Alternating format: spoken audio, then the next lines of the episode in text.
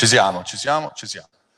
Buonasera a tutti e benvenuti all'ultimo capitolo in ordine di tempo che chiude questo pomeriggio di conferenze, appunto questo pomeriggio culturale qui alla festa di eh, Casa Pound Italia, alla quattro giorni di Casa Pound Italia. Era per noi eh, obbligatorio, forse sarebbe a volte più, eh, più giusto dire necessario, eh, introdurre o comunque parlare di un argomento importantissimo perché eh, l'argomento di cui parliamo oggi, di cui poi sentiremo dai nostri ospiti, è, eh, è la guerra, è una guerra che si svolge no, eh, non come dice il titolo di questa conferenza, secondo me non alle porte, ma dentro, con un piede dentro le porte dell'Europa, ma è soprattutto un conflitto che ci ha costretto, bene o male, a ripensare proprio all'approccio dell'Europa verso questi problemi e forse anche a ripensare agli europei come, eh, come loro stessi, come identità di fronte a uh, crisi come questa. Perfetto, grazie. I due personaggi che eh, mi onoro di presentarvi sono due eh, fuori classe, possiamo dire così, del giornalismo eh, italiano, si occupano principalmente di reportage di guerra, questa è la loro materia, è una materia che purtroppo, eh, smentitemi se non è così, in Italia è sempre stata coltivata poco, diciamo, eh, ci sono altri argomenti che trovano più spazio nei nostri giornali, sono Fausto Biloslavo e Gian Michalessin eh, che meritano un applauso secondo me per sulla fiducia ma soprattutto sul lavoro pregresso che hanno profuso. Questa conferenza eh, è interessante, no? questo è come chiedere all'oste se il vino è buono, se la presento e dico che è interessante. No, ma è interessante perché?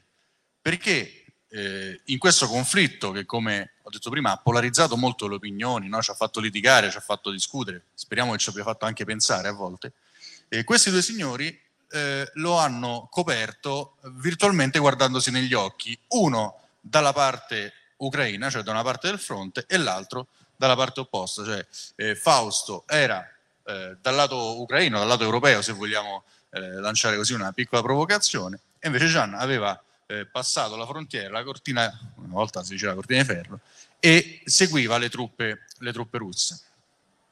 Forse proprio questa doppia visione, questa visione completa che speriamo di offrirvi stasera, ci ha fatto propendere per inserire questa conferenza qui. Perché è abbastanza raro ultimamente, soprattutto nei conflitti, poter eh, avere il, diciamo, il privilegio, anche l'opportunità di sentire in maniera contemporanea due visioni o comunque due punti di vista sullo stesso, sullo stesso argomento e quindi immediatamente disinnescare quella polarizzazione che è inevitabile ai noi di quando si riceve soltanto informazione da un, da un lato. Io entrerei subito nel vivo e passerei immediatamente la palla ai nostri ospiti.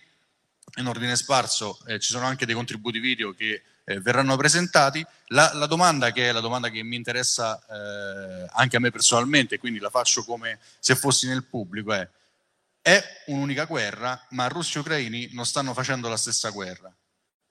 Che guerra stanno facendo gli ucraini? Cioè per loro che cos'è questa guerra e che guerra stanno facendo i russi? Perché noi ne abbiamo sentito le parole d'ordine, sono completamente diverse. Si parlava all'inizio da parte russa di un'operazione speciale per denazificare il paese, gli ucraini invece eh, apparivano davanti alle telecamere e dicevano aiutateci perché stiamo, rischiamo di scomparire. Allora, che guerra stanno facendo questi due popoli che qualcuno dice sono uguali, qualcuno dice sono diversi e che si trovano uno contro l'altro sullo stesso territorio?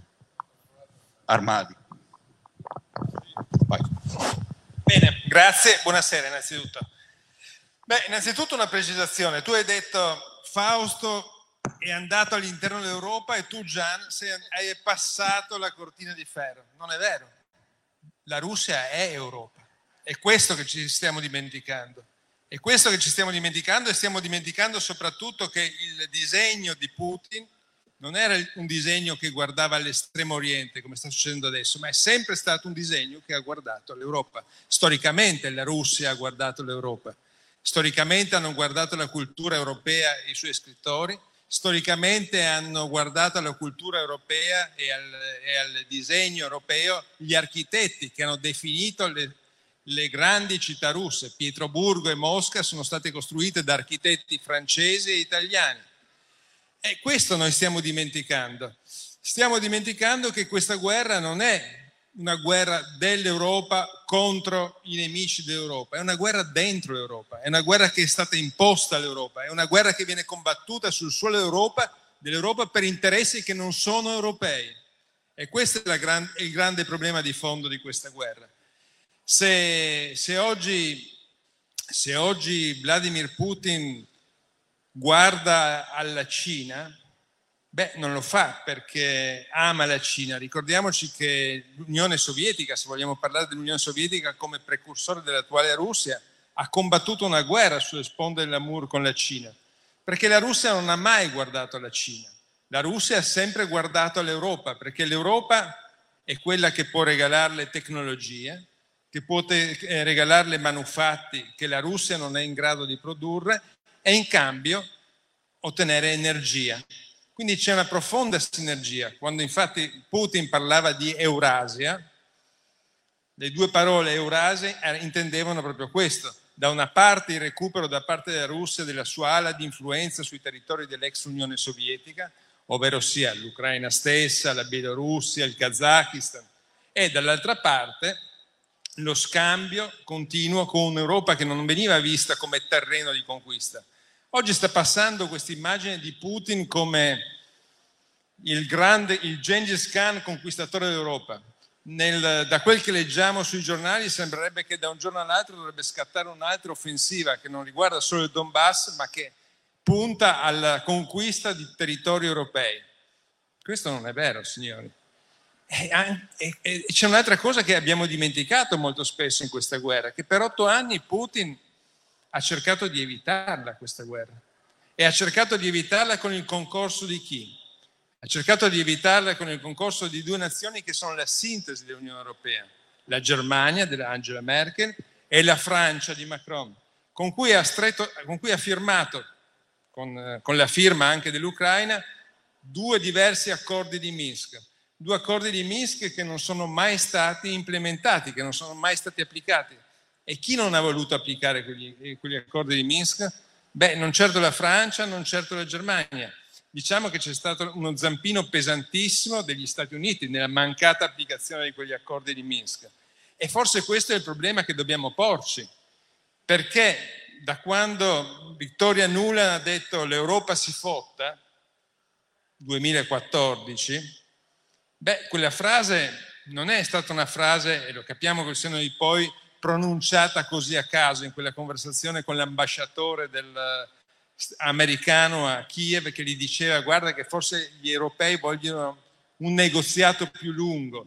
È stata una frase che intendeva dire quali erano gli obiettivi dell'Unione Europea, non negoziare, non negoziare un'entrata o un avvicinamento all'Europa attraverso quel trattato di associazione che era stato presentato all'Unione Europea nel 2013 ma passare esattamente al, al capitolo successivo, ovvero sia l'eliminazione di un regime filorusso, l'imposizione di un regime filo-occidentale e l'entrata nella Costituzione, con l'imposizione della Costituzione della Nato. Perché questo è stato l'obiettivo dal 2014, obiettivo che avrebbe portato una conseguenza semplicissima, la perdita da parte della Russia dei porti della Crimea, dei porti di Sebastopoli e quindi di qualsiasi sbocco sul mar, sul quel, su quel versante del Mar Nero. E quindi forse dovremmo porci un attimino una domanda, qual è il problema di fondo? È solo l'Ucraina o forse è una dimensione molto più vasta? Beh, Putin quando è entrato in Ucraina, quando ha deciso l'operazione speciale, l'ha decisa soprattutto perché aveva capito che la trattativa non sarebbe più servita, che non c'era più spazio per la trattativa, che nessuno gli avrebbe lasciato più trattare, che da quel punto in poi, se lui non avesse esercitato il suo potere di potenza sull'Ucraina, da quel momento il mondo sarebbe stato unicamente unipolare, sarebbe stato un mondo in cui soltanto gli Stati Uniti avrebbero avuto diritto di muoversi sulla scacchiera e la Russia non avrebbe potuto più esercitare il suo ruolo di potenza. E questo è stato il motivo che ha portato Putin a intervenire in Ucraina. Poi sul, sulle guerre e su come viene combattuta la guerra e su chi quella, e che ruolo viene svolto in quella guerra varie, dai vari gruppi che vi partecipano, beh, qui ci si può discutere, però il problema di fondo è questo, è una guerra combattuta sul suolo dell'Europa contro la volontà dell'Europa per interessi che non sono europei.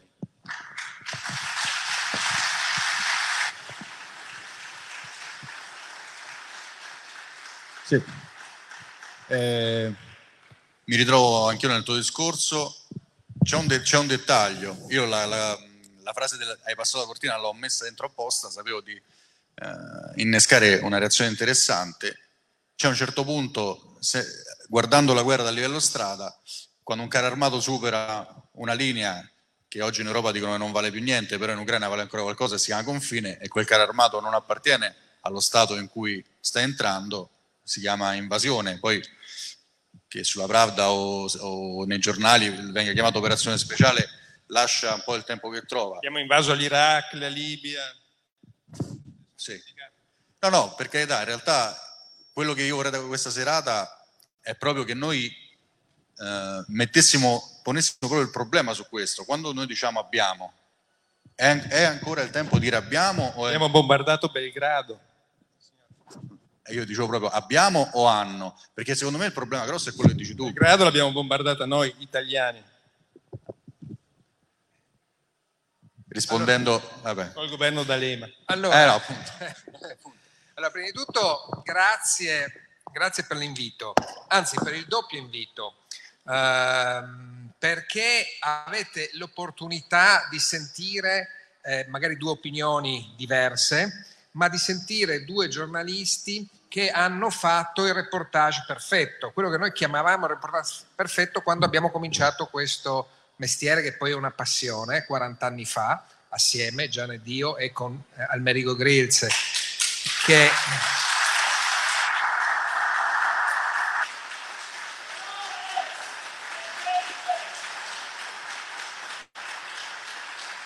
che Almerigo che è sempre stato il nostro fratello maggiore e che è caduto facendo sul fronte dell'informazione in Mozambico il 19 maggio 87, il primo giornalista italiano avuto sul fronte di guerra in tempo di pace eh, dopo la, il secondo conflitto mondiale. E allora, negli anni 80, cercavamo, tentavamo, alcune volte l'abbiamo fatto, di realizzare i reportage da tutte e due le parti della barricata del fronte, perché questi sono i reportage eh, perfetti. Devo onestamente dire che eh, per quanto riguarda l'Ucraina c'è stato indubbiamente un sbilanciamento a favore della parte ucraina come impatto mediatico, come attenzione mediatica, come numero di giornalisti e uno sbilanciamento dall'altra parte questo è un peccato e ci sono state anche delle assurdità tipo insomma, il Corriere della Sera che fa le liste di prescrizione che poi non esistevano, tra l'altro, no? come se i giornalisti che vanno dall'altra parte sono brutti e cattivi e quelli che vanno dalla parte ucraina sono belli, bravi e buoni. Insomma. Così fa il gioco della propaganda, di tutte e due le parti, no? perché tutte e due le parti dicono la stessa cosa. No? Ah, quelli che sono dall'altra parte sono servi degli ucraini, quelli che sono dall'altra parte sono i servi dei russi. No? Non è così, perché si può fare un, un giornalismo di guerra sul campo, come siamo sempre stati abituati a fare, a fare noi, è, è corretto e non dico equidistante, perché poi ovviamente ci sono anche le passioni, adesso anche vi spiegherò la, il mio punto di vista, eh, dato che l'ho vissuto fin dall'inizio dal lato ucraino, però quantomeno corretto, onesto, onesto, che è già tanto. Allora è vero, è vero, questa guerra, questa guerra eh, è nel cuore dell'Europa, cioè non da parte là lontana, non è a latitudini esotiche come in Afghanistan, Iraq, Libia stessa, insomma, non che siano meno importanti, eh. è, è nel cuore dell'Europa e di questo dobbiamo rendercene conto. È vero, questa guerra inizia otto anni fa, nel 2014 è un altro dato di fatto, e, è altrettanto vero che i russi prima del 24 febbraio avevano anche delle discrete ragioni. Cominciare a una, una fra tutte, quelle citate da Gian, su eh, questo accordo di Minsk eh, che era stato approvato ma non è mai stato applicato. No? Forse se fosse stato applicato eh, non penso che saremmo qua questa sera a questo punto a discutere di un'invasione. Però è altrettanto vero che il 24 febbraio del 2022 e non di 300 anni fa o anche solo di 100 anni fa, eh, 150.000 uomini eh, con carri armati, armi pesanti, caccia, elicotteri, hanno invaso un paese europeo, nel cuore dell'Europa. Hanno superato i confini e non sono limitati, che ne so, al Donbass che Putin ha riconosciuto due giorni prima, no?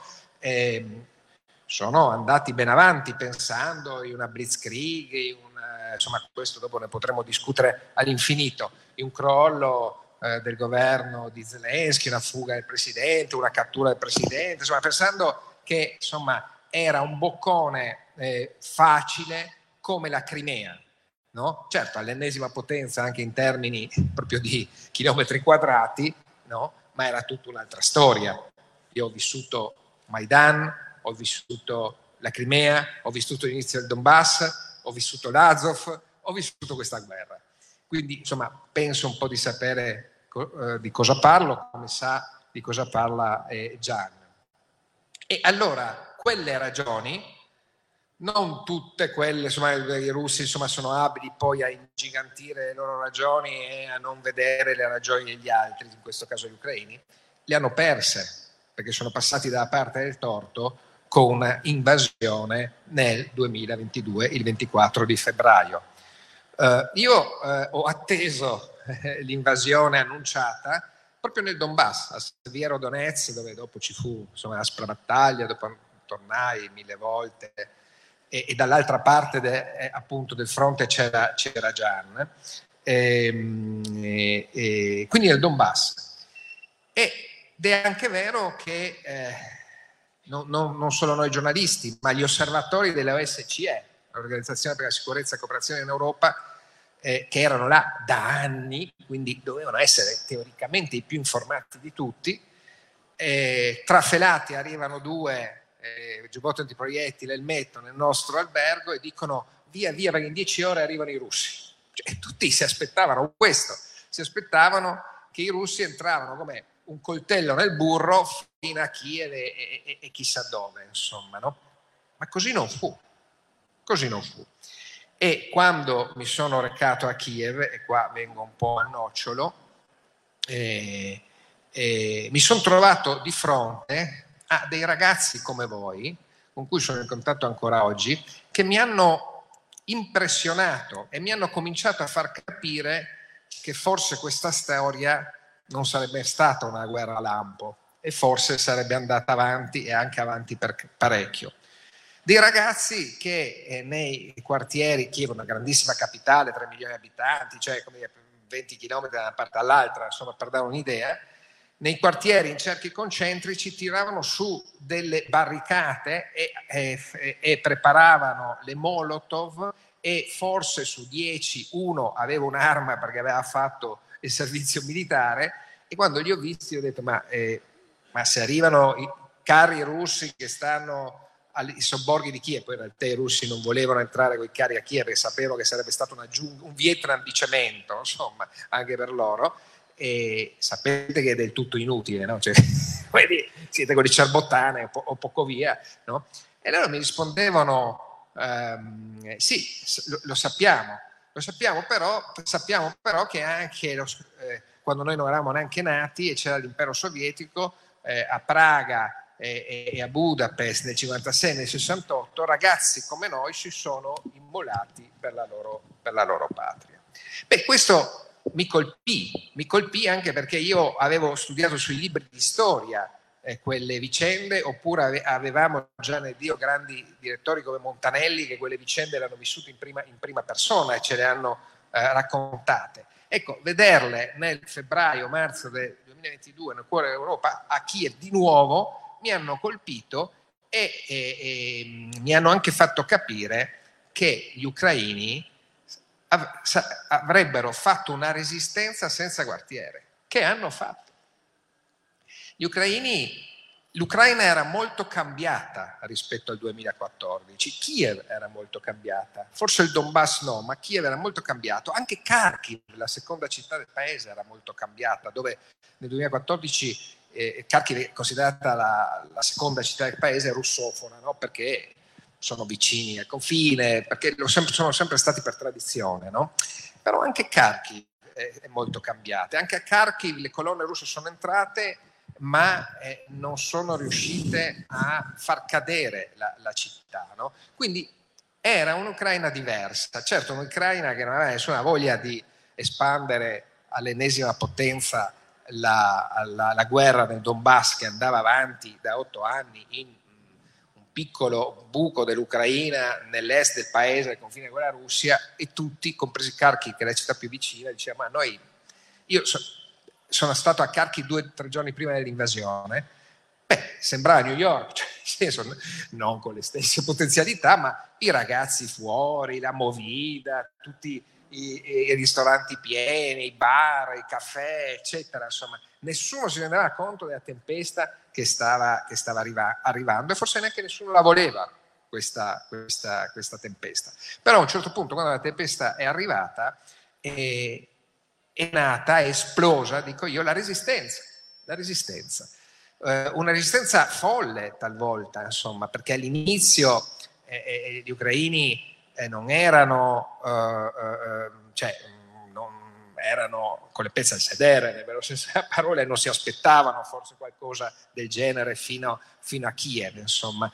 Eh, le armi occidentali erano al di là delle venine, poi parleremo delle armi, sicuramente insomma, affrontiamo un attimo anche, ne parleremo dopo, no? eh, però eh, eh cioè, invece le truppe russe erano molto vicine perché erano arrivate dalla, anche dalla Bielorussia, a nord di Kiev, a, 4, a un certo punto sono arrivate a 4 chilometri dal, eh, dalla periferia nord eh, di Kiev e, e, poi il Donbass, poi l'espansione nel sud-est e così via. Ehm, eh, io sui sei mesi di guerra ho vissuto in due fasi, tre mesi e mezzo, su tutti i fronti ucraini, quindi penso di conoscerli abbastanza, abbastanza bene. Ma quello che mi rimarrà sempre è appunto una resistenza totalmente inaspettata, soprattutto all'inizio. E anche solo per questo eh, bisogna fare una scelta, cioè chi è l'aggredito, al di là delle ragioni torti, e chi è l'aggressore. Mi sembra chiaro. Gli aggrediti sono gli ucraini, l'aggressore è, è, sono i russi.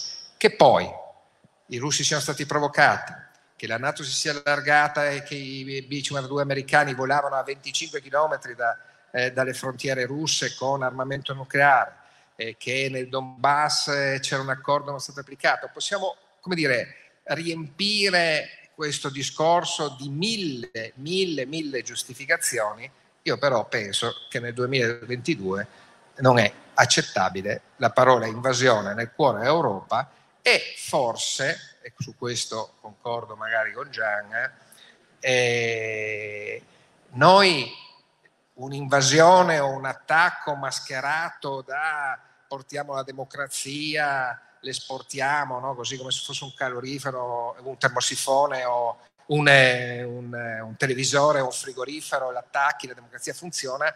Eh, insomma, l'abbiamo fatti di giochetti di questo genere. Non ultimo, il più grande errore strategico, quello di bombardare Gheddafi e trovarci adesso con eh, eh, 60, l'altro giorno siamo arrivati a 60 di nuovo, a 62.000 eh, ehm, eh, migranti eh, arrivati, sbarcati, sbarcati eh, sulle nostre coste. E quindi, per l'amore di Dio, la nostra coscienza è sicuramente sporca, Rimane, è sporca anche perché abbiamo giocato appunto proprio con le parole, con i, con i termini, no? pensiamo al Kosovo, pensiamo, no? siamo stati furbetti tante volte insomma, su, sugli interventi militari, eh, però di fatto questa è un'invasione, gli ucraini sono gli aggrediti, i russi sono gli aggressori.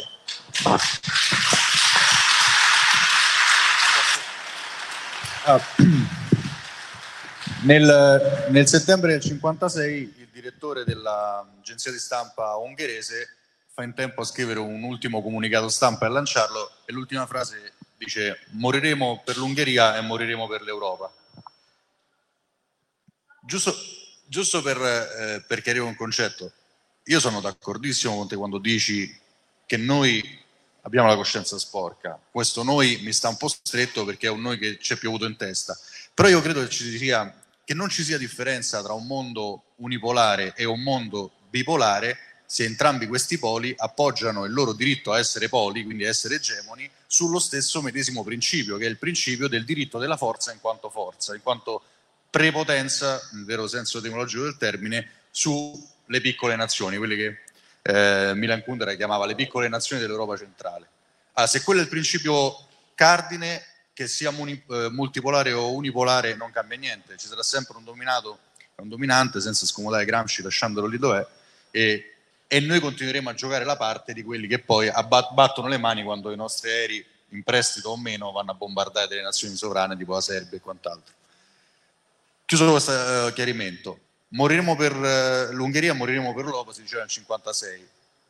Oggi una frase del genere potrebbe essere detta sull'Ucraina. Abbiamo visto sì che le armi sono arrivate, però a un certo ah, punto... No, nessuno morirà per chi quando proprio si pensava che la guerra potesse tracimare, cosa inverosimile, però a un certo punto è arrivata questa notizia sui giornali, molte cancellerie europee si erano affrettate a dire sì, va bene, li aiutiamo perché sono gli aggrediti come giustamente ricevi, però non chiedeteci altro.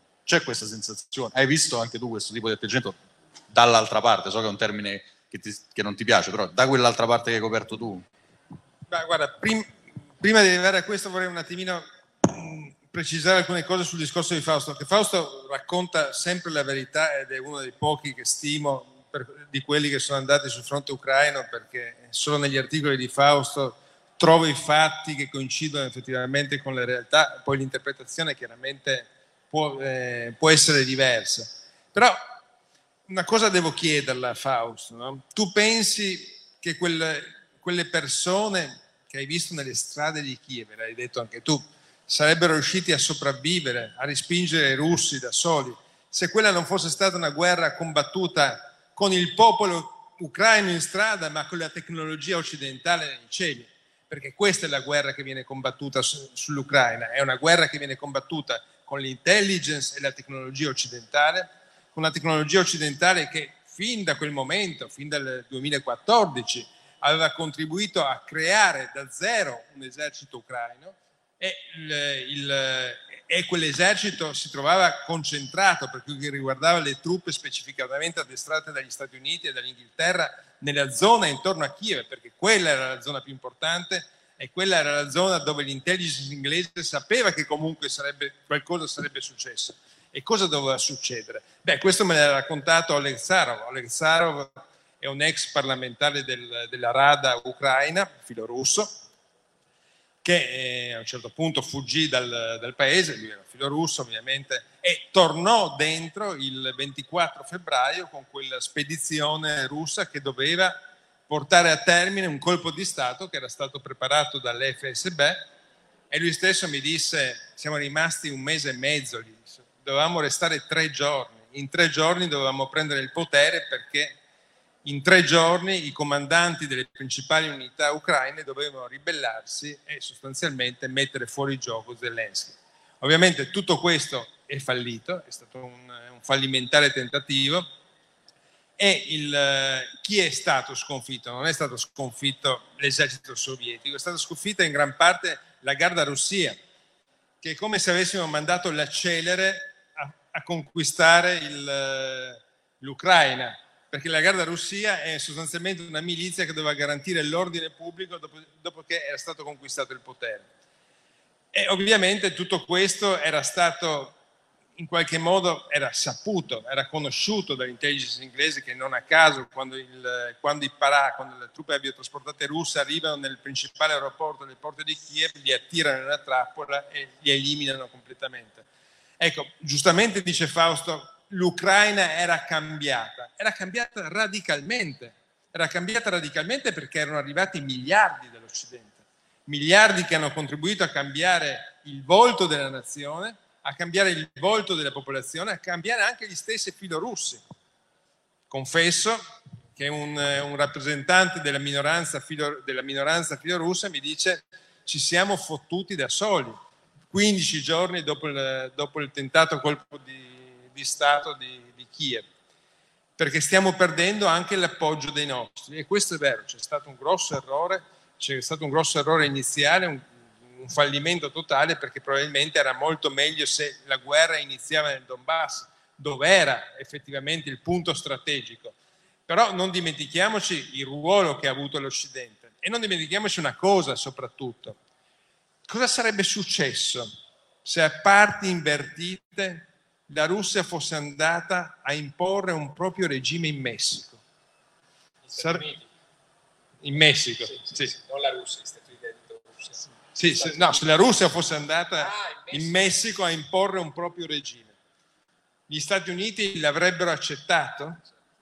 Eh, signori, questo dobbiamo chiedercelo perché sono domande che poi nel corso della storia sì, c'è stata sicuramente un'occupazione, ma poi parlando con, parlando con gli uomini di Yanukovych, che sicuramente Yanukovych non viene più considerato un presidente degno di ritornare a guidare la, la, l'Ucraina perché gli stessi russi lo considerano un pavido, uno che è fuggito, uno che è scappato abbandonando tutti, ma parlando con i suoi uomini, soprattutto con il suo ex primo ministro e alcuni altri suoi consiglieri, beh, quel piano dell'invasione del colpo di Stato a Kiev era stato presentato dai filorussi nel 2014, era stato presentato dai filorussi a, a Putin che l'aveva preso, l'aveva messo nel cassetto e aveva addirittura abbandonato al loro destino le unità del Donbass che stavano combattendo. Tant'è vero che l'offensiva dei filorussi, che sembrava vittoriosa nel 2014-2015, era stata arrestata. Perché?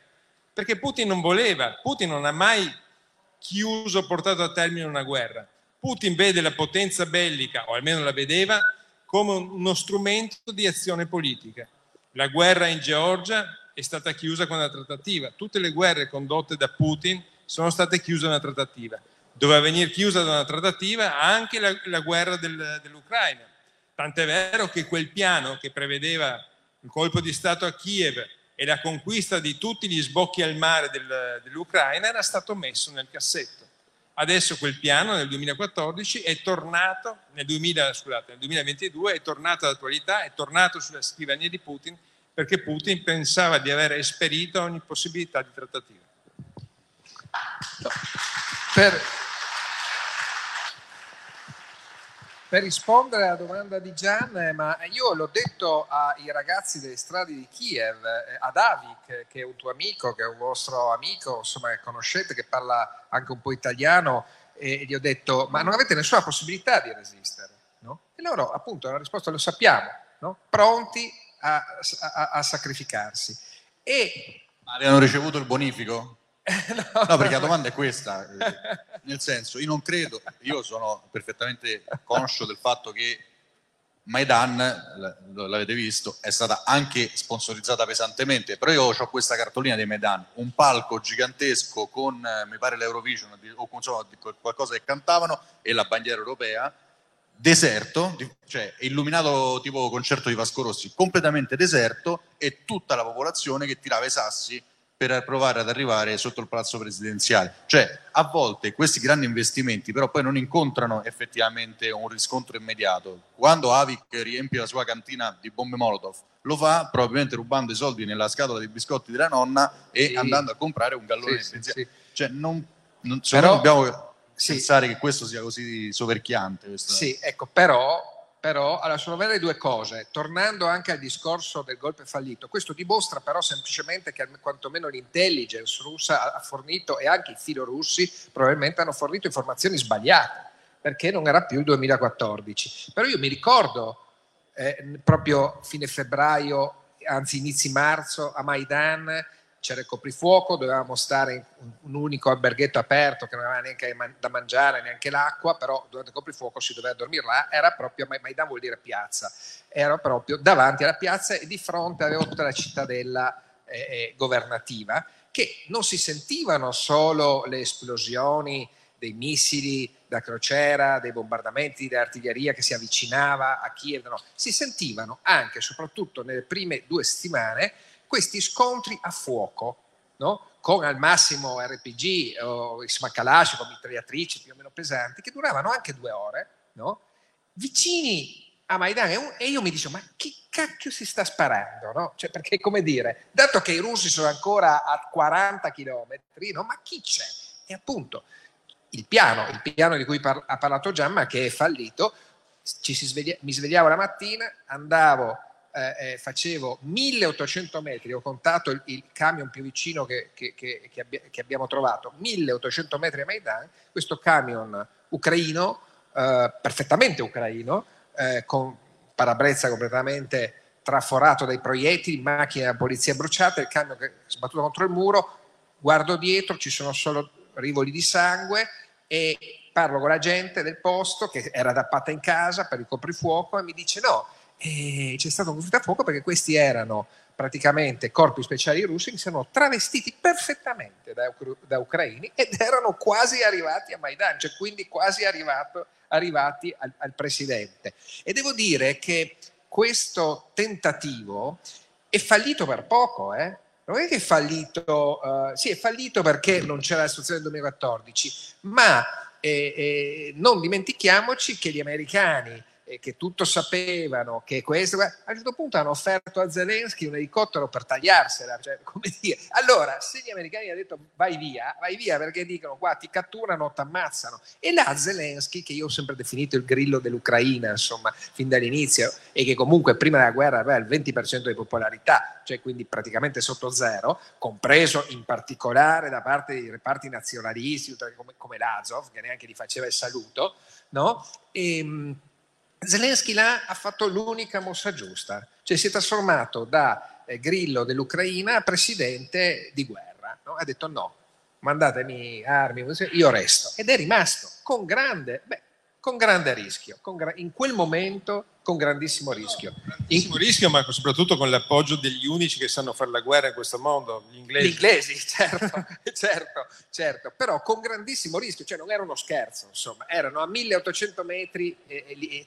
e l'infiltra... Boris Johnson e soprattutto l'intelligence inglese sì, ha preso sì, in mano il telefono certamente. e ha detto agli americani, da questo certo. momento in poi la guerra la decidiamo certamente, noi. Ed è, Zelensky è rimasto certamente. per questo. Però per rispondere alla tua domanda, io prima del conflitto, con, convinto a differenza di altri che poteva anche scoppiare, non avevo la certezza chiaramente, però ho scritto non moriremo mai per Kiev, nessuno morirà per Kiev, sto parlando degli europei, eh, sto parlando, lasciamo fuori l'Inghilterra, cioè di europei come noi, ecco, italiani, spagnoli, tedeschi stessi, insomma, no? Ecco, non moriremo mai per Kiev, no? E di fatti eh, eh, anche se c'è qualche consigliere militare, se, cioè il supporto è tecnologia e dal cielo, cioè gli, è dal, è quello che non si vede, è dai satelliti, è dagli aerei spia, è dai droni che partono da Sigonella, è questo il vero supporto e poi le armi. Adesso cominciano a diventare anche armi insomma, interessanti come gli HIMARS che indubbiamente fanno male, insomma, non sono i vecchi obici che gli abbiamo mandato noi, eh, scarti di, di magazzino. E questo però, è, è, è in questo che la, non l'ho coniata Ira, ma, ma l'ha coniato Tony Capozzo, gli do ragione, fondamentalmente, soprattutto anche gli americani, ma prima di tutto noi, combatteremo fino all'ultimo ucraino, no? E questa è la verità. È carne di cannone, eh? E canne di cannone, soprattutto per gli americani che dicono ci facciamo un bel Afghanistan nel centro dell'Europa con la stessa tattica. C'erano i mujahideen, ci sono gli ucraini duri e puri. Eh, c'era l'armata rossa, c'è l'armata russa. Eh, gli davano le armi, gli diamo le armi, sempre più sofisticate, finché però ci hanno messo dieci anni eh, con gli Stinger allora a eh, sbattere fuori i russi che si, alla fine si sono eh, ritirati e dopo è successo quello che è successo. Non so se qua finirà così, ma so che si rischia di andare avanti per dieci anni e su questo ecco, non sono d'accordo. Eh, eh nel senso non possiamo sopportare una guerra a questo livello come oggi per dieci anni. Però io vorrei anche, dopo continuiamo, un po' farvi vedere la guerra sul campo, peccato che già non, ha portato i suoi filmati che sono altrettanto, che io ho visto, altrettanto interessanti, perché così vedreste, vedreste una parte e anche, e anche l'altra. Cioè, la guerra sul campo viene combattuta, questa che adesso vedrete l'autostrada per l'inferno, la zona dell'autostrada per l'inferno, che era l'unica via giugulare che avevano per rifornire di Sichansi, Rodonetsk, che sono queste cittadine de, del, del, del Donbass che poi sono cadute, e, e che erano di fatto era una strada che passava in mezzo alle forze russe che erano ai fianchi e la bombardavano costantemente, e una guerra soprattutto d'artiglieria. è una guerra anche di trincea. E nella guerra di artiglieria, ecco questo un altro aspetto che io ho cercato e in qua ribadisco l'onestà, del, cioè bisogna essere onesti per fare questo lavoro, eh, i missili Grad, i razzi Grad, no? Tutti ne hanno sentito parlare. Oh, a un certo punto sembrava che solo i russi tirassero i Grad, c'era solo loro, no? ma i Grad ce l'hanno tutte e due le parti ed è l'arma eh, più usata, più utilizzata perché è più semplice. No? Purtroppo non è un'arma molto precisa. Quindi quando i Grad arrivano da una parte all'altra, chi piglio piglio, chi coio coio, cioè nel senso, e purtroppo talvolta c'erano i mezzi civili, da una parte all'altra, con la differenza che ce l'hanno i russi sicuramente, ma che gli ucraini non è che adesso hanno i grad e li tirano così. Come vedrete a un certo punto il tenente ucraino della batteria, che tra l'altro si muove su una, macch- una vecchia Lada Niva scassata, la più scassata macchina civile del circondario perché ha paura di essere individuato dai droni e fulminato, no? ha un piccolo tablet come quello di Gian, guarda, quel tablet nero là che ha Gian, perfetto. Che quel tablet gliel'ha fornito la Nato, eh? So, americani, inglesi, non so chi, su quel tablet ha tutte, tutti gli obiettivi, no? riceve il comando, eh, da, da, dal comandante di brigata riceve, riceve l'ordine di operazione, va a vedere sul tablet, andiamo qua, arrivano là, tirano i, i grad che comunque sono imprecisi e quei razzi arrivano dall'altra parte eh, della barricata. E ovviamente poi eh, eh, ripiegano immediatamente perché c'è il fuoco di, contro, di controbatteria.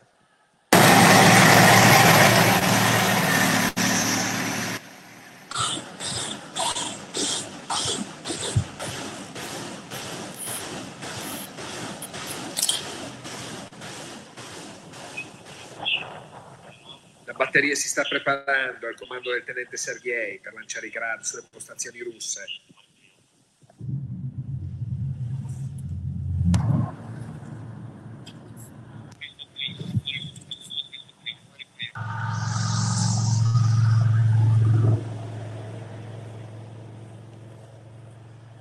Tenente ordina le coordinate per il lancio dei razzi.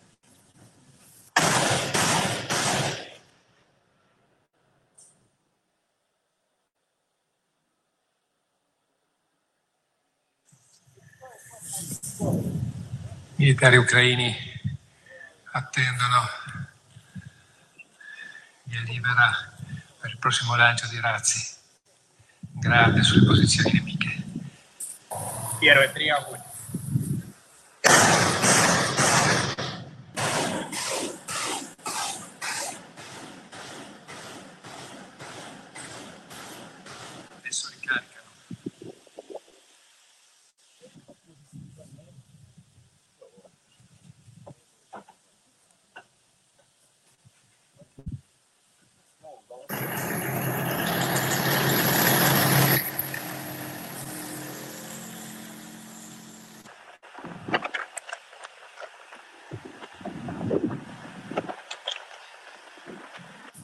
Trovare sempre un posto sicuro come questo buco sotto la strada.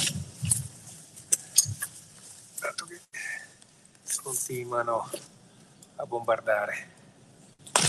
Ci siamo rifugiati qua dentro perché abbiamo sentito i caccia passare sopra la testa, ma forse andavano dall'altra parte su un altro obiettivo, per fortuna. Sono con Oksana, una giornalista scandinava. Ecco, questa è gran parte della guerra, poi ci sono le trincee, magari insomma, le vedremo dopo, insomma, ne parliamo. Eh, questa è la guerra che si combatte ogni giorno nel Donbass. Forse è importante notare una cosa in tutto ciò, no? che Fausto ha raccontato e che anch'io ho raccontato, ma che, di cui non si è avuta molta, mh, molta consapevolezza in Occidente. Noi abbiamo osservato questa guerra con uno spirito da stadio, come se fosse il derby Inter-Milan. Ma non abbiamo capito che questa guerra non è la guerra, il solito conflitto a bassa intensità dell'Afghanistan, dell'Iraq. Questa è una guerra esattamente come quella che ci saremmo immaginati che sarebbe scoppiata tra il, tra il blocco sovietico e il blocco occidentale. Questa è una guerra a piena intensità. Convenzionale. Convenzio- eh? convenzionale che viene combattuta con tutti gli orrori e con il numero di morti che questa guerra comporta. Io quando sono andato, allora andate a vedere i cimiteri ucraini che compaiono nei filmati, non, non nei filmati ucraini, ma vengono, sono cimiteri sterminati, come probabilmente lo sono quelli russi. Io vi posso raccontare quello che ho visto io seguendo l'avanzata russa nel Lugansk. Ho attraversato villaggi disseminati di resti di soldati ucraini che venivano divorati dai cani. Osservato trincee in cui erano rimasti, erano stati sacrificati, abbandonati, abbandonati in quelle trincee sotto il fuoco dell'artiglieria russa. Noi ci siamo dimenticati che la Russia non combatte come noi.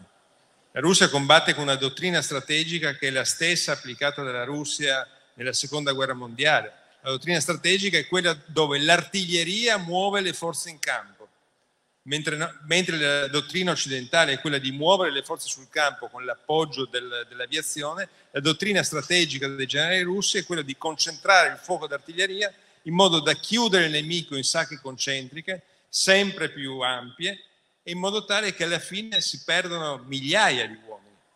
Come hanno fatto con gli alpini nella seconda guerra esatto, mondiale, là, come hanno fatto là, nella sacca del... là, esatto.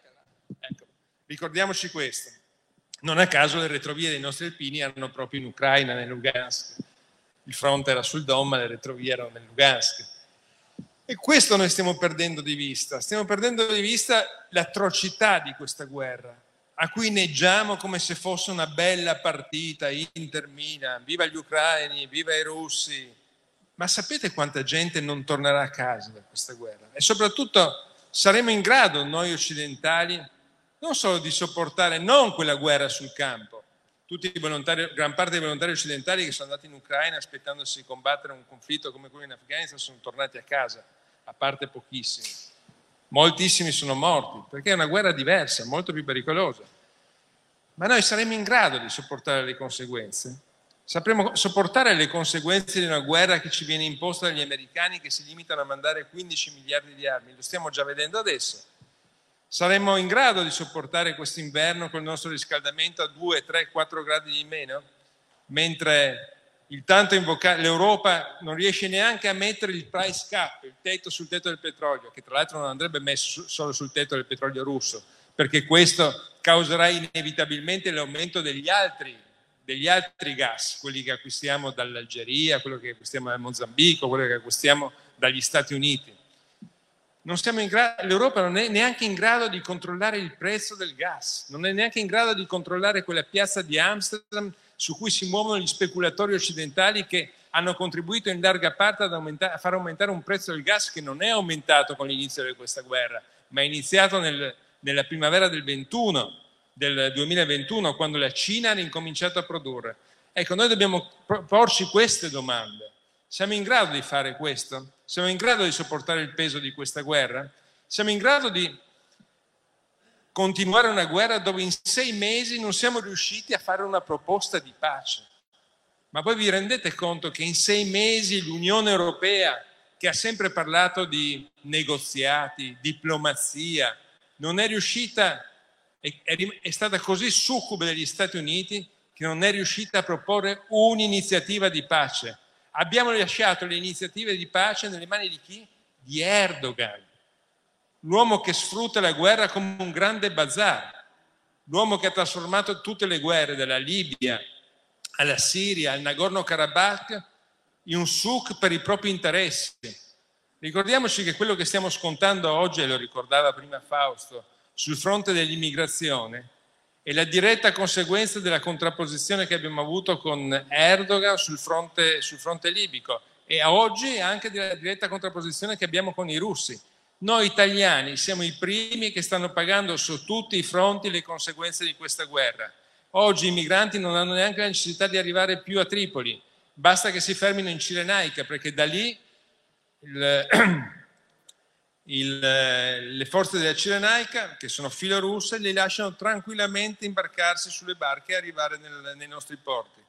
Quindi attenzione, questa guerra già, già, ora non si combatte più all'interno dei, dei confini dell'Ucraina, ma si combatte sui nostri confini e nelle nostre case. Dobbiamo chiederci se questo sia il nostro interesse.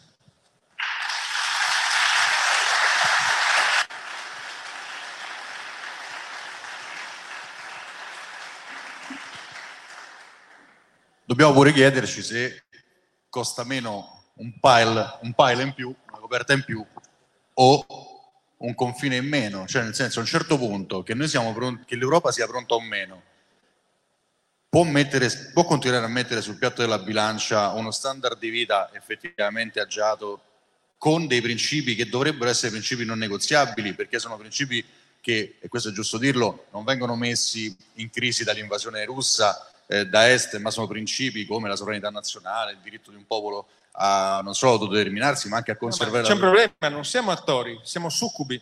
Noi di quei principi negoziabili non facciamo nulla per difenderli, assistiamo semplicemente a un conflitto e ne paghiamo le conseguenze. Qualcuno tanti anni fa in un'altra guerra aveva scritto un'opera, un'opera polemica che si chiamava Viva Caporetto, no? cioè dalla più grande sconfitta eh, era, nato cioè, era uscito fuori poi una scintilla di, di riscossa forse questa guerra, se c'è un, un, bene che si può tirare fuori da un conflitto che, come giustamente detto te, è tragico, perché tutti coprono, anche gli ucraini in maniera eh, abbondante, coprono le loro, le loro perdite, insomma, eh, le abbiamo viste anche noi questi cimiteri completamente nuovi. Cioè, c'è la parte vecchia con i vecchietti, cioè sono sterminate con le bandierine sopra parti di, eh, nuovi dei cimiteri. Però forse se c'è un, una cosa positiva che si tira fuori da questo conflitto è proprio questo, se quel tablet al comandante dell'artiglieria gliel'avessimo fornito a noi, noi con questo noi che è tutto... Abbiamo fornito sì. abbiamo fornito noi. Come? Chi gliel'ha fornito? Come? Chi gliel'ha fornito? La Nato. Allora, allora tiratemi fuori da questo noi. eh, no, allora, o siamo su, allora, delle due l'una, o siamo su QB o siamo noi. Allora, se siamo noi, io voglio vincere. Se siamo su QB, io scendere dalla giostra. È proprio questo il punto. Ma guarda,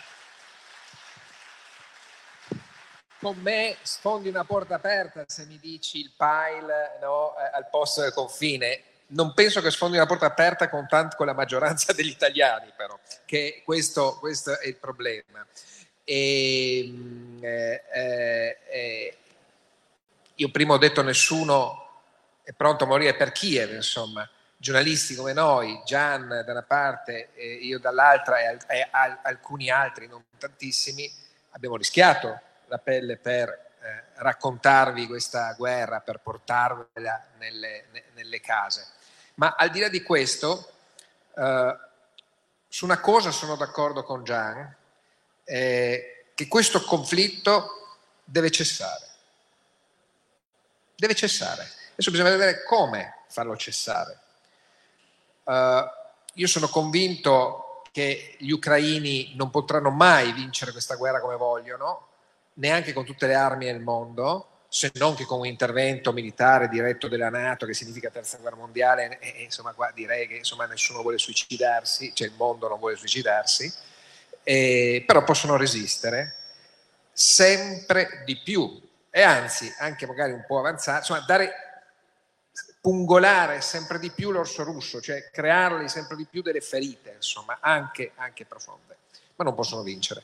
I russi, d'altro canto, anche per tutto quello che abbiamo detto prima su come è fallita l'operazione su Kiev, eccetera, sanno che non vinceranno come pensavano nei piani. Difatti li hanno riadattati i piani, no? E certo neanche verranno sbattuti fuori, neanche verranno sconfitti militarmente sul, sul, sul terreno, probabilmente conquisteranno il Donbass, anzi sicuramente, poi bisogna vedere cosa succederà, questo magari ne parliamo dopo, ma su quello che sono d'accordo appunto con Giaia dire bisogna farla cessare. Come? No?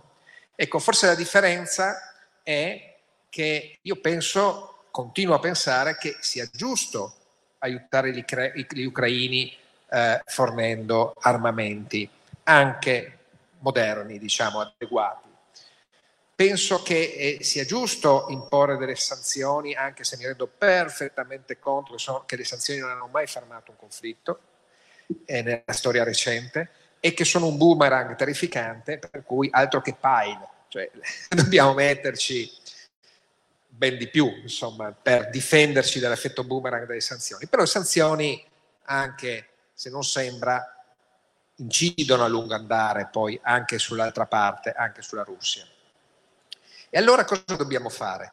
Dobbiamo usare proprio questi due strumenti come eh, armi di pressione, come leve, come pungoli, come strumenti per andare dagli uni agli altri e dirgli, primo da Zelensky, e dirgli, bene eh, con gli IMAS adesso, eh? fai del male, no? Là, cioè, riesci, no? I russi, eh? ok, ok, però cos'è sta cazzata che mi dici che ti riconquisti la Crimea? Perché diciamolo chiaramente, no?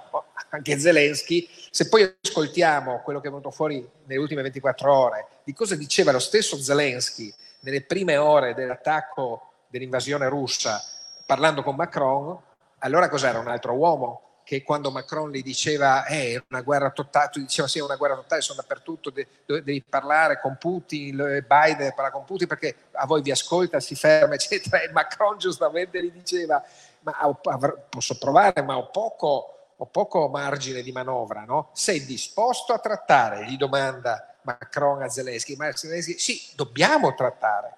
Ma dico, se tu all'inizio dell'invasione in cui questi erano dappertutto, volevano far fuori tutta l'Ucraina. Eh, Fausto faceva l'attore prima di fare il presidente. Faceva l'attore prima di fare il presidente. Sì, però da attore è diventato presidente di guerra in una, in una notte. Se all'inizio dell'invasione lui diceva eh, dobbiamo trattare, eh, non puoi dirmi adesso dove dopo 9.000 morti ucraini ammessi, ammessi dal comandante dell'esercito ucraino, non si sa quante da parte dei russi, le stime minime parlano di 15.000, probabilmente sono, sono, sono di più, 5.000 morti eh, fra i civili, compresi bambini, fra morti bambini e eh, bambini feriti sono 1.000, bambini, sto dicendo bambini, bambini, e tra l'altro ricordiamoci che poi ci sono anche i numeri dall'altra parte che non vengono conteggiati. Eh. Prima già mi mostrava i filmati di bombardamento di oggi, penso di queste ore a Donetsk, insomma, perché così funziona questa guerra convenzionale, terribile, totale.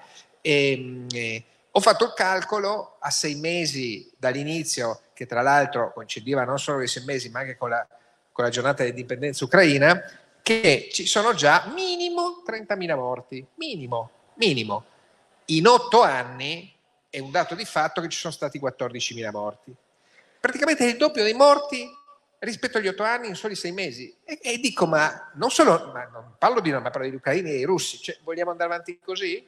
Allora io vado da Zelensky, vado da Zelensky con la registrazione del primo giorno della telefonata con Macron, tanto per cominciare. Scusa, ma tu dicevi questo, no? E dopo gli dico, li, li vuoi, li hai, ma bene, però adesso ci, ci, si siede attorno a un tavolo, no? Non ci si siede attorno a un tavolo, vuoi riconquistare la Crimea? Eh, allora sai cosa? Combatterai con le fionde cerbottane. Io sono convinto che gli ucraini combatteranno con le fionde cerbottane, ma sarà un disastro. Vado da Putin e gli faccio lo stesso discorso identico. Sei forte, sei grande, sei tutto quello che vuoi, eccetera, ma non ti è andata tanto bene sta guerra come pensavi, come dire, nel piano originario, no? Perché alla fine Certo, si è beccato un quarto dell'Ucraina, ti manca Odessa e là dopo affronteremo il discorso di Odessa, no? però un tributo di sangue anche, un tributo di uomini, di mezzi. Vuoi restare il reietto de- del mondo, almeno di una fetta di mondo, finché muori e anche dopo, e anche dopo la morte, no? eh, oppure magari si può trovare una soluzione no? e quindi partiamo dalla cosa più banale, un cessato il fuoco e dopo si vedrà, meno armi, meno sanzioni, cioè, e dopo si tratta su tutto, su tutto e il su tutto, tra l'altro qua per chi può, per, può interessare c'è anche questo libro che ho scritto sull'Ucraina che è un libro giornale, ma alla fine oltre che anche la genesi di quello che è successo, quindi 2014, Maidan, Crimea, inizio del Donbass, ma alla fine ho dedicato un, copi- a un capitolo, dato che nessuno ne parla e già l'ha, detto prima, no?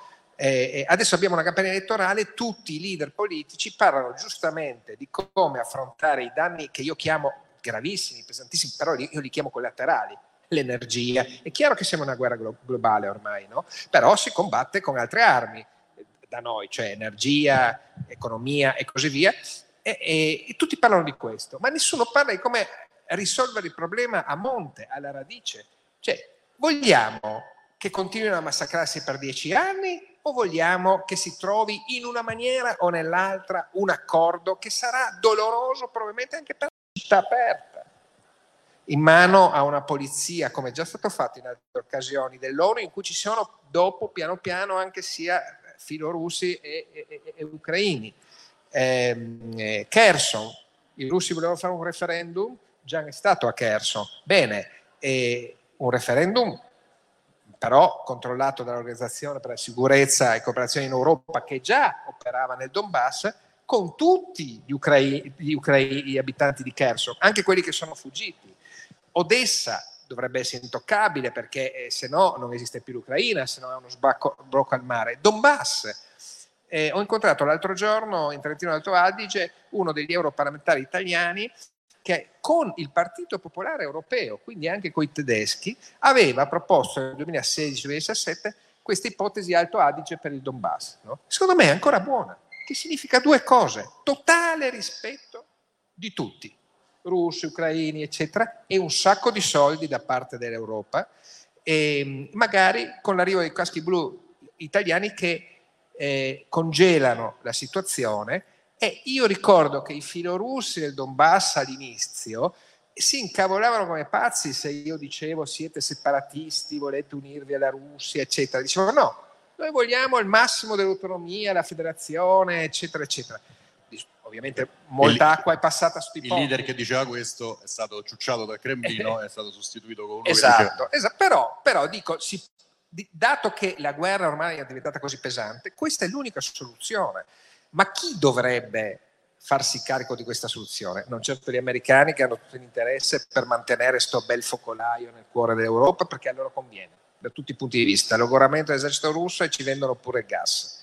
Eh, Erdogan, l'ha detto Gian, no? cioè, il, il, più furbo del mondo, cioè, vende i droni agli ucraini, che sono l'arma migliore, i Baraktar dopo gli HIMARS, strizza l'occhio a Putin e riesce anche a ottenere qualcosa, tipo il grano, nel suo interesse, tra l'altro, e si becca anche i turisti russi e addirittura gli fa una carta di credito un sistema solo per i russi, i russi che non sono venuti in Italia vanno, vanno da lui. Allora io dico, Erdogan, è alleato della Nato, bravo, bello e buono, però adesso interviene l'Europa, ma l'Europa con, le, con, la E maiuscola, che purtroppo non esiste, ed è questo il problema. Il problema è anche un altro. E, eh, sarò brevissimo. Noi ci stiamo dimenticando perché guardiamo, ci siamo stati addestrati, no? come proprio, proprio addestrati nel vero senso del termine, a guardare le guerre dall'alto, noi opinione pubblica, e quindi ci dimentichiamo del dato antropologico. C'è un dato, si sono svuotate le università a Praga, in Polonia, per andare a correre ad ammazzare i russi o a morire cercando di ammazzare i russi. C'è un dato antropologico che non viene mai menzionato, che gli ucraini, qualsiasi corpo di caschi blu, qualsiasi telefonata, a un certo punto, dopo aver abituato i loro occhi agli orrori della guerra, questa guerra la vogliono continuare a fare. E non verrà decisa a Parigi, a Roma o a Washington la trattativa, verrà fatta su un pezzo di terra ucraino quando soprattutto gli ucraini si saranno stufati di farla. E da quello che ho conosciuto gli ucraini questa cosa non avverrà perché questa guerra non è scoppiata nel 2014, questa guerra è la resa dei conti di un'esistenza perennemente messa in discussione e di un comportamento, cosa che secondo me è stato un errore strategico della Russia, che non è mai invece stato messo in discussione da parte della Russia. Cioè la Russia ha avuto sempre questo atteggiamento di eh, avere l'Ucraina e l'ucraino come, eh, proprio come eh, popolo a disposizione della volontà eh, imperiale, no? quello che oggi viene chiamato l'estero vicino, ma ormai questo schema è saltato. Perché? Per quanti soldi siano arrivati, per quante armi siano arrivati, per quanta televisione europea riescano a vedere gli ucraini, ci sono dei, delle cose che esistono e che prendono corpo e che a un certo punto sono incancellabili, come appunto l'identità di un popolo. Quando tu dicevi le mazzafionde, anch'io ho questa paura, gli ucraini andranno con le mazzafionde a un certo punto, perché c'erano già andati, perché nel Donbass quando questa guerra non era diventata una guerra convenzionale, da, c'era gente che andava a combattere con una tuta da meccanico, le scarpe da ginnastica da una parte e dall'altra, eh, cioè anche i minatori del Donbass, semplicemente perché era la guerra che dovevano fare a tutti i costi, perché è un apice, è un'eruzione di tante cose storiche che non sono calcolabili sul, sul, dal piano esterno, cioè che le, sarà, le sapranno solo loro. Paradossalmente io facevo una provocazione ai tempi de, del giro che mi, sono, che mi ero fatto in Donbass dicendo che sicuramente sarà più facile far fare la pace agli estremisti, cioè è più facile che uno che si è fatto quattro mesi di trincee a Lugansk e uno che si è fatto lo stesso, lo stesso coefficiente di guerra dall'altra parte, trovino un motivo per smettere di farla, piuttosto di convincere le opinioni pubbliche delle due nazioni a cessare il fuoco. Perché c'è un altro dato, eh, quegli ucraini che, che, noi abbiamo incontrato in un viaggio eh, ricevevano le armi, ricevevano le armi, alcune dallo Stato, alcune europee, c'è questa moda adesso i ragazzi ucraini non vogliono più il Kalashnikov, ma vogliono prendere il fucile tedesco perché è, perché è occidentale, perché è europeo. E di 10 armi che ricevevano, 6-7 venivano mandate al fronte e 3-4 venivano messe in cantina. E ci dicevano, queste sono le armi per la guerra civile, perché finito questo conflitto ci sarà un altro conflitto sì. che partirà per... Purtroppo alcune anche finivano poi alcune sul già, mercato già saranno a Gioia d'Auro, chiaramente. Però c'è questa eh, sensazione che gli ucraini a un certo punto vogliono anche controllare, così, per un, un quarto d'ora nella loro storia, vogliono anche controllare un pezzo del loro destino. E lo fanno anche mettendo una grande fish sul tavolo da gioco che è il loro sangue di fatto, la, la loro esistenza. Sì, poi però, dopo insomma, eh, risponderà anche Gian, e vorrei anche sapere appunto, eh, io adesso farò il discorso proprio sulla popolazione eh, ucraina, volevo capire la popolazione dall'altra parte e dopo magari vi mostro un video che forse può essere anche un sunto di tutto ciò. E quando sono arrivato a Kiev e non si trovavano fix, interpreti, era un disastro, non c'era macchine, benzina, c'era un disastro, insomma per fortuna abbiamo avuto un aiuto fondamentale. E, ehm, e, e, ehm, poi i ragazzi che si improvvisavano aiutanti dei giornalisti, quindi traducevano, eccetera, questa, e, non sto parlando di Avi, eccetera, che aveva le idee molto chiare e diceva sì, andrà avanti all'infinito. Cioè ragazzi normali di Kiev che avevano la macchina elettrica, dicevano, beh non c'è benzina, però con la macchina elettrica ce la facciamo, no? E, e, mi chiedevano, ah tu hai fatto la guerra in Jugoslavia, in Bosnia, l'hai seguita, eccetera, no? Ma quanto è durata là? Perché qua durerà due settimane, eh? un mese. Io li guardavo e dicevo, ragazzi, qua non c'è fine probabilmente, no? Erano tutti stupefatti. Adesso che sono tornato per il secondo giro fra giugno e luglio, eh, mi ha accompagnato un ragazzo dal, fra frontiera polacca a Leopoli, eh, proprio di Leopoli, tra l'altro un ultranazionalista, insomma, che appoggiava uno di questi reparti, insomma, volontari du, duri e puri, ehm, e, e, che mi diceva, sai, io eh, di mestiere faccio il cuoco, stavo anche bene, no? prendevo 300 euro, che là, insomma, per un ragazzo giovane non è male, ho questa macchina, adesso accompagno i giornalisti per fortuna, eh, perché se trovo il carburante, se lo trovo, pago 80 euro, che è come ero proprio là, ha detto no, adesso la candidatura all'Unione Europea. L'ucraino di base dopo mi diceva sì, se fosse venuto due anni fa eravamo contenti, no? però adesso cioè, ci ha portato qualcosa da mettere in pancia con un posto di lavoro, risollevare l'economia, eccetera. No? Quindi c'è anche questo problema, che è vero che tutti sono... E dopo mi dici, e eh vabbè, eh, però è la guerra cosa facciamo? Ah, bisogna continuare a combattere. Però alla fine quanto potrà durare? Quanto potrà durare? E stiamo parlando di milioni di persone milioni di persone. Quanto potrà durare l'Ucraina in queste, in queste condizioni? Allora forse prima del disastro economico che già c'è, è meglio trovare una soluzione. Insomma. Vorrei riprendere un pochino dall'inizio. Allora, dal, partiamo dal cessate il fuoco. Noi ci siamo dimenticati un piccolo particolare, che un cessate il fuoco era già stato deciso. Era stato deciso in Turchia il 30 marzo. Il 30 marzo le truppe russe si sono ritirate da, da Kiev e era tutto era pronto per un accordo sul Donbass, che era praticamente un'implementazione degli accordi di Minsk. Il giorno dopo è arrivata Buce, per cui gli inglesi hanno detto, caro Zelensky, con uh, i russi non puoi più trattare, perché adesso, adesso non sto a discutere di Buce perché non c'ero e non discuto di cose che non ho visto, dico soltanto che ci sono a tutt'oggi qualche centinaio di corpi non riconosciuti a Buce e questo è un punto interrogativo su cui molti dovrebbero porsi delle domande. Ma al di là di questo, il problema appunto di fondo è quali sono gli obiettivi di questa guerra? Perché questo non è stato detto ancora, questo non è stato messo sul tavolo. Perché per affrontare una trattativa bisogna anche avere chiari quali siano gli obiettivi della guerra. E dal punto occidentale non lo sappiamo. Non lo sappiamo noi europei perché non siamo attori attivi, ma siamo solamente attori passivi, nel senso che riversiamo aiuti che riceviamo e soldi che riceviamo da altrove e immettiamo sanzioni che riceviamo l'ordine di applicare. E questo è il ruolo di noi europei, penso che sia abbastanza chiaro questo, è abbastanza evidente. Ma qual è il fine di questa guerra? È salvare l'Ucraina o indebolire la Russia?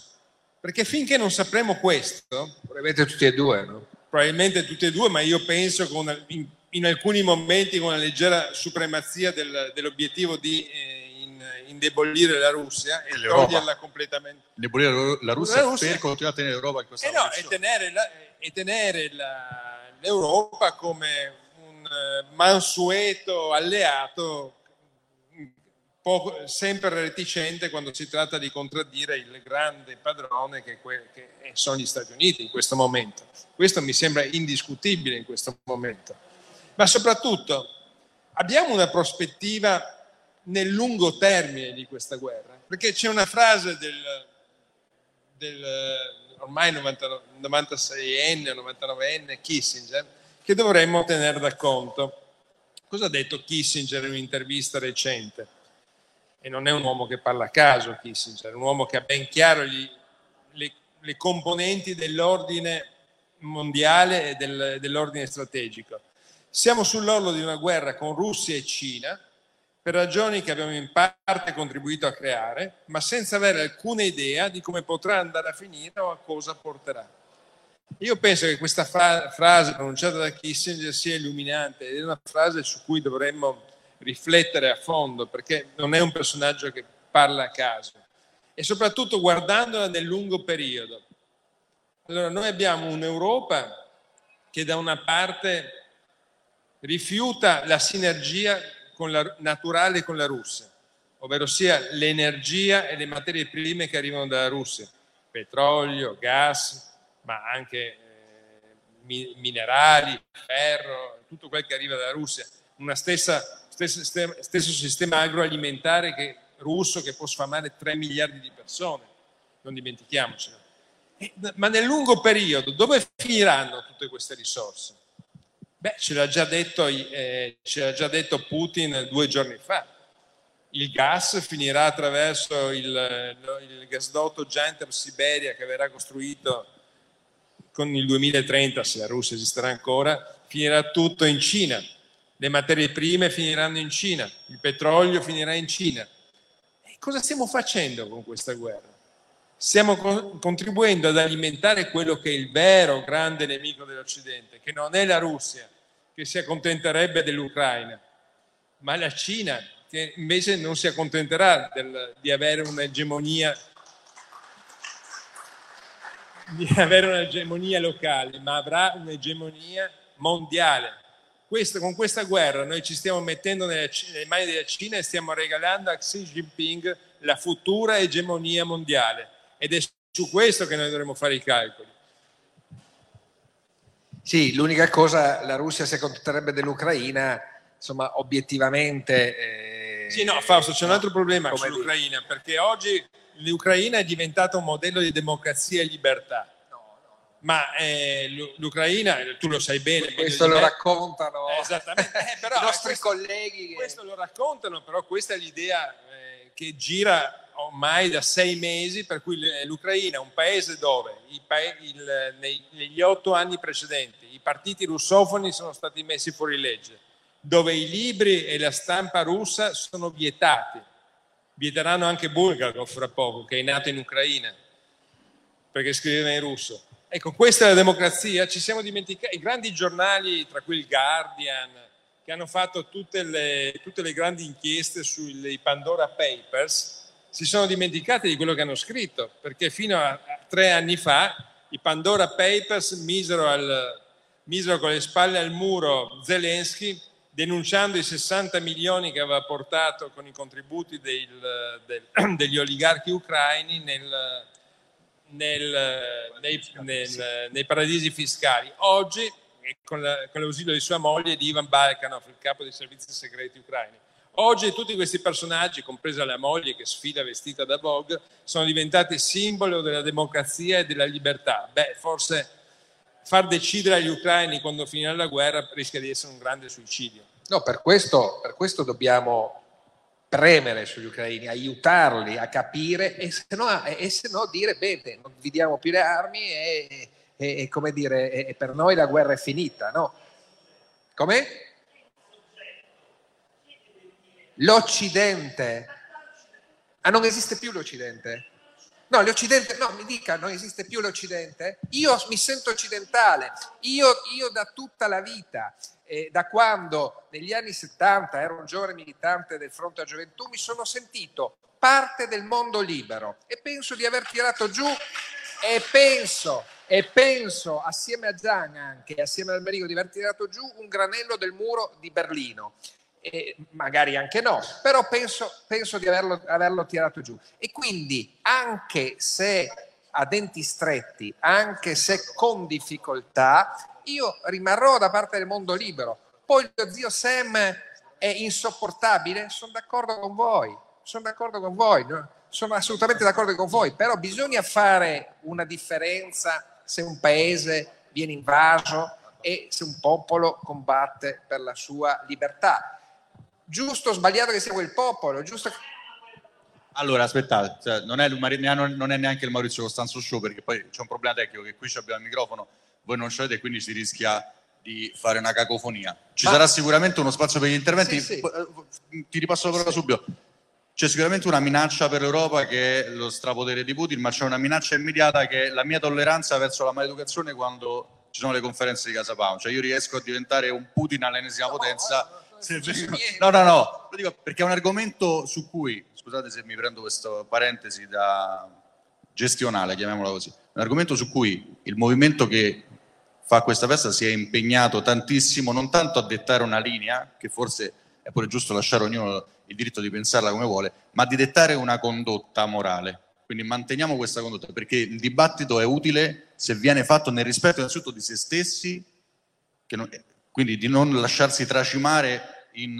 perché è un argomento che sta a cuore a tutti, l'Europa, la guerra, i morti, però la prima vittima di questa guerra non è la verità, quella muore sempre un po' prima, noi rischiamo di fare un'altra vittima se manchiamo di rispetto a noi stessi facendo quello che dice, che, con cui hai aperto la conferenza, Gian, cioè il tifo da stadio. Allora, fa, facciamo finire eh, gli ospiti, poi facciamo uno spazio per le domande però vi prego manteniamo il livello altissimo di questa conferenza, perché noi stiamo facendo quello che dici tu, cioè contribuiamo forse a costruire, non tanto la trattativa che non verrà fatta da noi, altrimenti l'avremmo già fatta, però costruiamo quell'humus culturale e mentale per cui gli europei potranno diventare. No, no, possiamo anche passare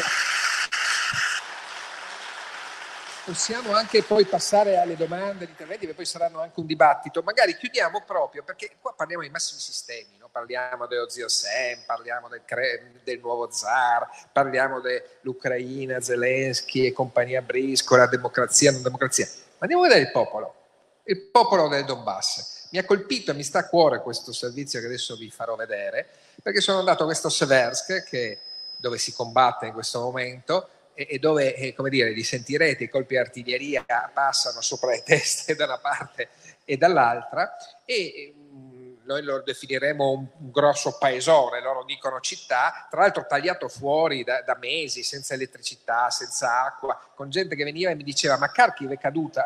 Dico no, no, perché non avevano proprio no, no, notizie.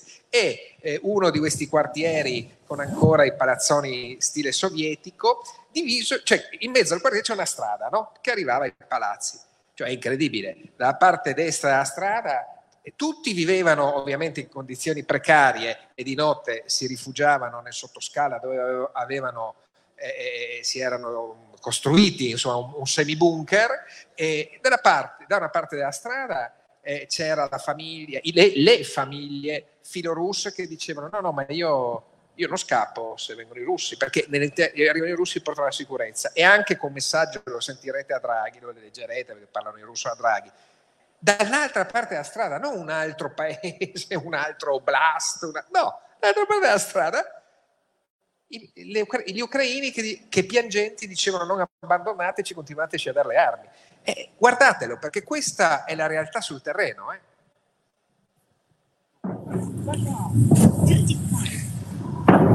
Thank you. Visto?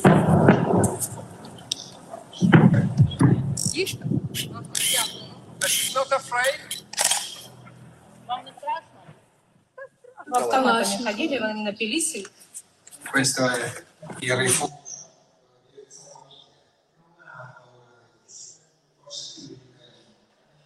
Нет, мы будем здесь, это наше все родное, родители здесь, мы родителей точно не Мы бросим. готовы к любым обстоятельствам.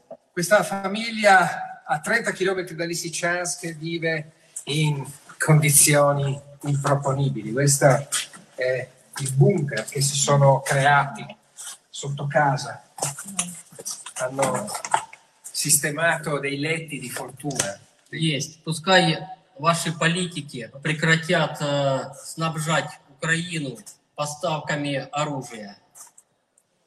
Messaggio chiarissimo.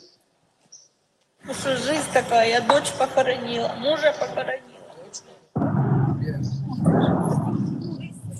Допоможіть, допоможіть нам вистояти. Бережіть, збережіть нас і ви збережете себе. Dall'altra parte della strada. Thank you. Visto? But she's not afraid. La doccia, così si arrangiano a ridosso del fronte. Non hanno paura neanche dei colpi di artiglieria. Sono tristemente abituati. Così ci si arrangia quando non c'è più il gas e manca anche l'acqua. Assaggiamo il composto da ciliegia e more. Viva Italia! I pezzi di razzigrad piombati su questi condomini. Questa è una scuola, ma talvolta a ridosso della prima linea edifici del genere vengono usati come base dei militari. Manca tutto a cominciare dall'acqua. La distribuiscono così, con i furgoni in giro per i villaggi a ridosso della prima linea.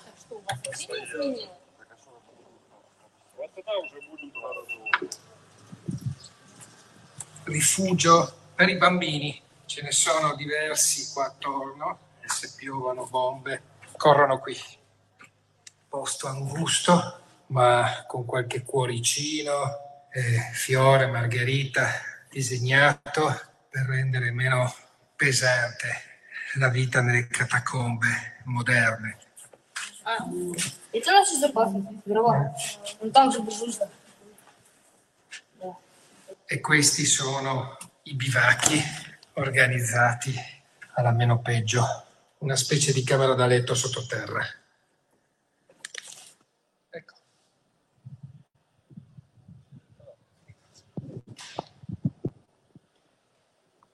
Sì, no, io- mi ricollegherei un pochino a quella domanda che veniva fatta, chi è l'Occidente? Ma eh, eh, secondo me non è una domanda così mal posta, perché lo vediamo anche oggi, lo vediamo anche in questi giorni.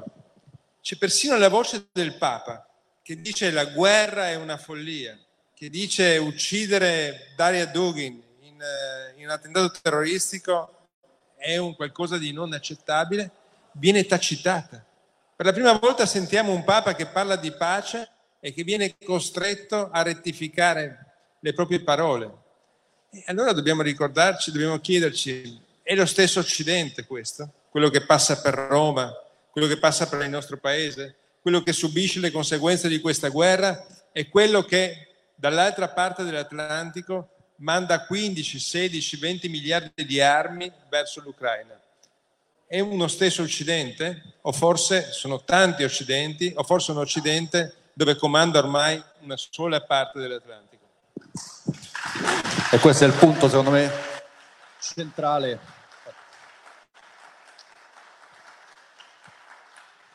Un- il libro di, che mi ero portato si chiama Un Occidente prigioniero, l'ha scritto Kundera nel- negli anni 60, fine anni 60, parlando proprio di questo eh, problema. Allora, eh, visto che comunque abbiamo mangiato una bella fetta di, di serata, possiamo passare agli interventi. Vado io col mio lì, eh, microfono, in modo che entrate anche nell'audio della diretta. Quindi, allora, la vuoi una? Una? La prendi una? La prima la... Sì, sì, col massimo della sintesi. Dai, questo ci arriva fino lì? Sì, trovo la strada. C'è anche un microfono là, però. Ah, lo possono usare quello lì? Chiunque vuoi fare la domanda. Viene? Sì, esatto. Allunghiamo.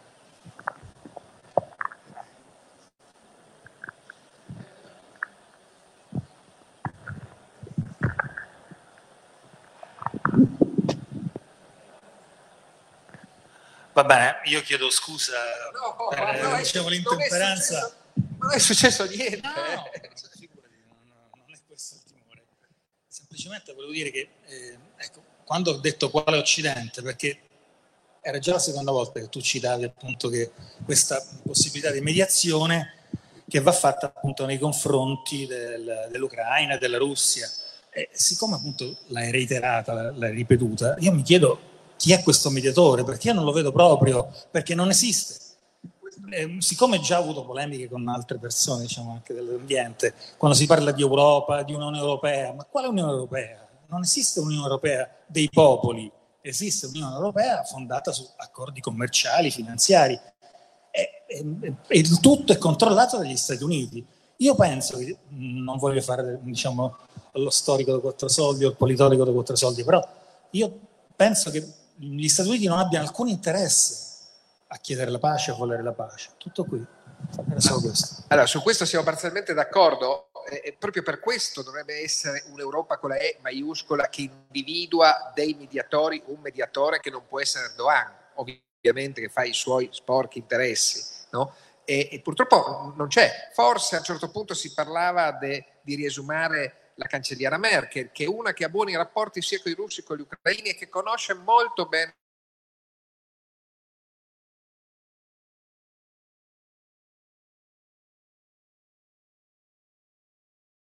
fondato l'Europa sul soldo invece che fondarlo sui principi, sui valori. Anzi, dopo, quando chiediamo, magari ogni tanto qualcuno si sveglia a chiedere qualche principio di valore, dice no, no, no, perché come dire, bisogna rispettare tutti, eh, dagli islamici all'LTGBQ+, e quindi cioè, si va a finire così, si va a finire così.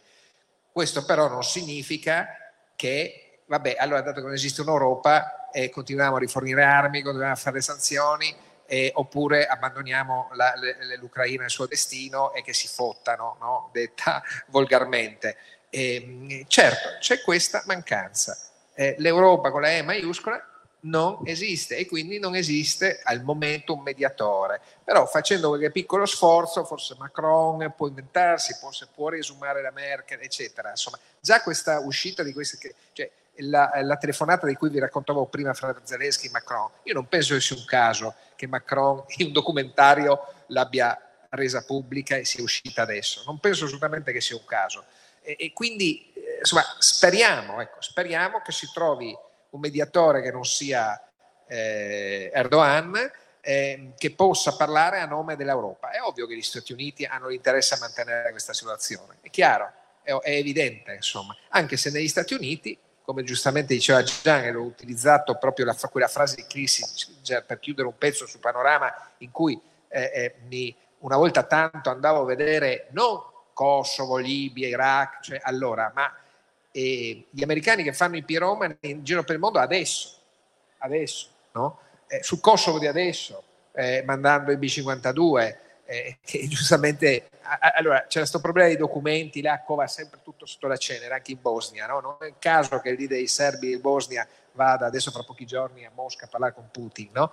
I, gli americani cosa fanno? Invece di buttare acqua sul fuoco, eh, dire stiamo calmi, eccetera, no, mandano i B-52 a, a volare eh, a bassa quota sopra le capitali dei Balcani occidentali. I serbi scrivono sui loro giornali, ma sono gli stessi che ci hanno bombardato nel 99, non proprio un'ideona per calmare gli animi, insomma, ecco.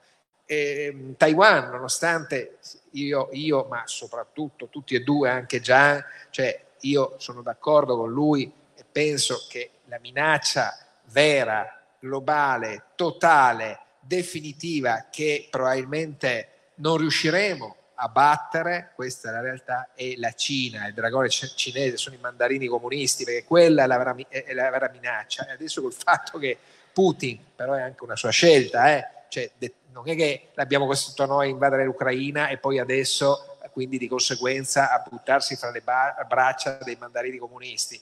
C'è Putin che appunto andrà a vendere tutta la Cina, è un disastro.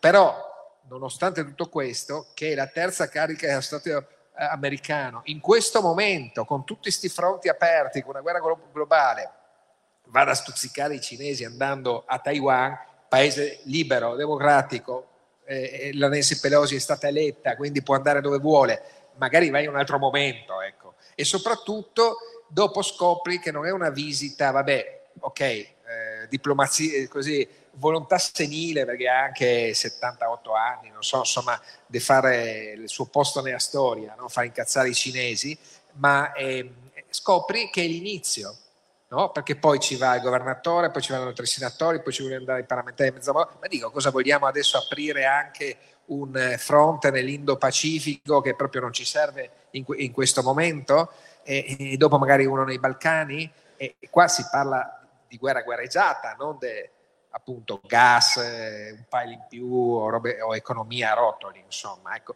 Quindi è vero e, c'è indubbio che eh, Kissinger ha ragione, ha ragione. Eh, ma un motivo in più, un motivo in più anche all'interno della Nato per dire ai nostri alleati americani, beh, un attimo, no? Adesso, dato che dentro casa nostra, cioè nel cuore dell'Europa, ce ne occupiamo noi. Punto. Chi se ne occupa? Questo è il grande punto di domanda. Da me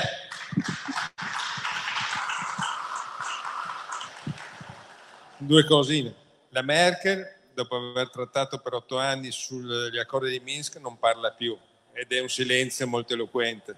Il, pa- il, Papa invece è in odore di dimissioni, perché sembra che anche lui debba dimettersi a un certo punto, come già capitato al suo predecessore. Direi che lo scenario è abbastanza eloquente. Innanzi buonasera a tutti, eh, la mia non è domanda, io sono qui interessata diretta, sono di Ucraina di Ucraina dell'Ovest. E sono venuta molto volentieri qui e voglio ringraziare Fausto e un altro giornalista che eh, siete veramente bravi, che vi siete interessati di questa situazione. Poi guardavo anche eh, le piantine dove siete messi davanti all'Ucraina, davanti alla Russia, proprio sì. Io ho osservato questa cosa, sì. Brava, brava. Perché io vedo tutta la situazione eh, e questo blu immenso è la Russia e noi siamo lì piccolini.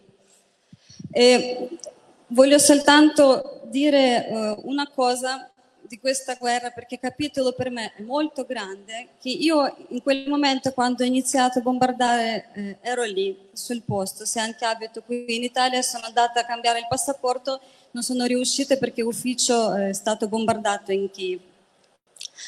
E era brutto, la mia mamma era impietrita, eh, siamo stati cinque giorni in montagna rifugiati con un asciugamano per quattro persone, quindi tutti questi video che eh, fanno vedere, io ho un po' il cuore che mi batte a mille. E meno male che noi siamo stati fortunati che non, vissu- vissu- non abbiamo vissuto tantissimo hanno bombardato solo l'aeroporto di fronte a noi. Ci siamo svegliati con boato e la mia amica sono sentati i vetri in casa.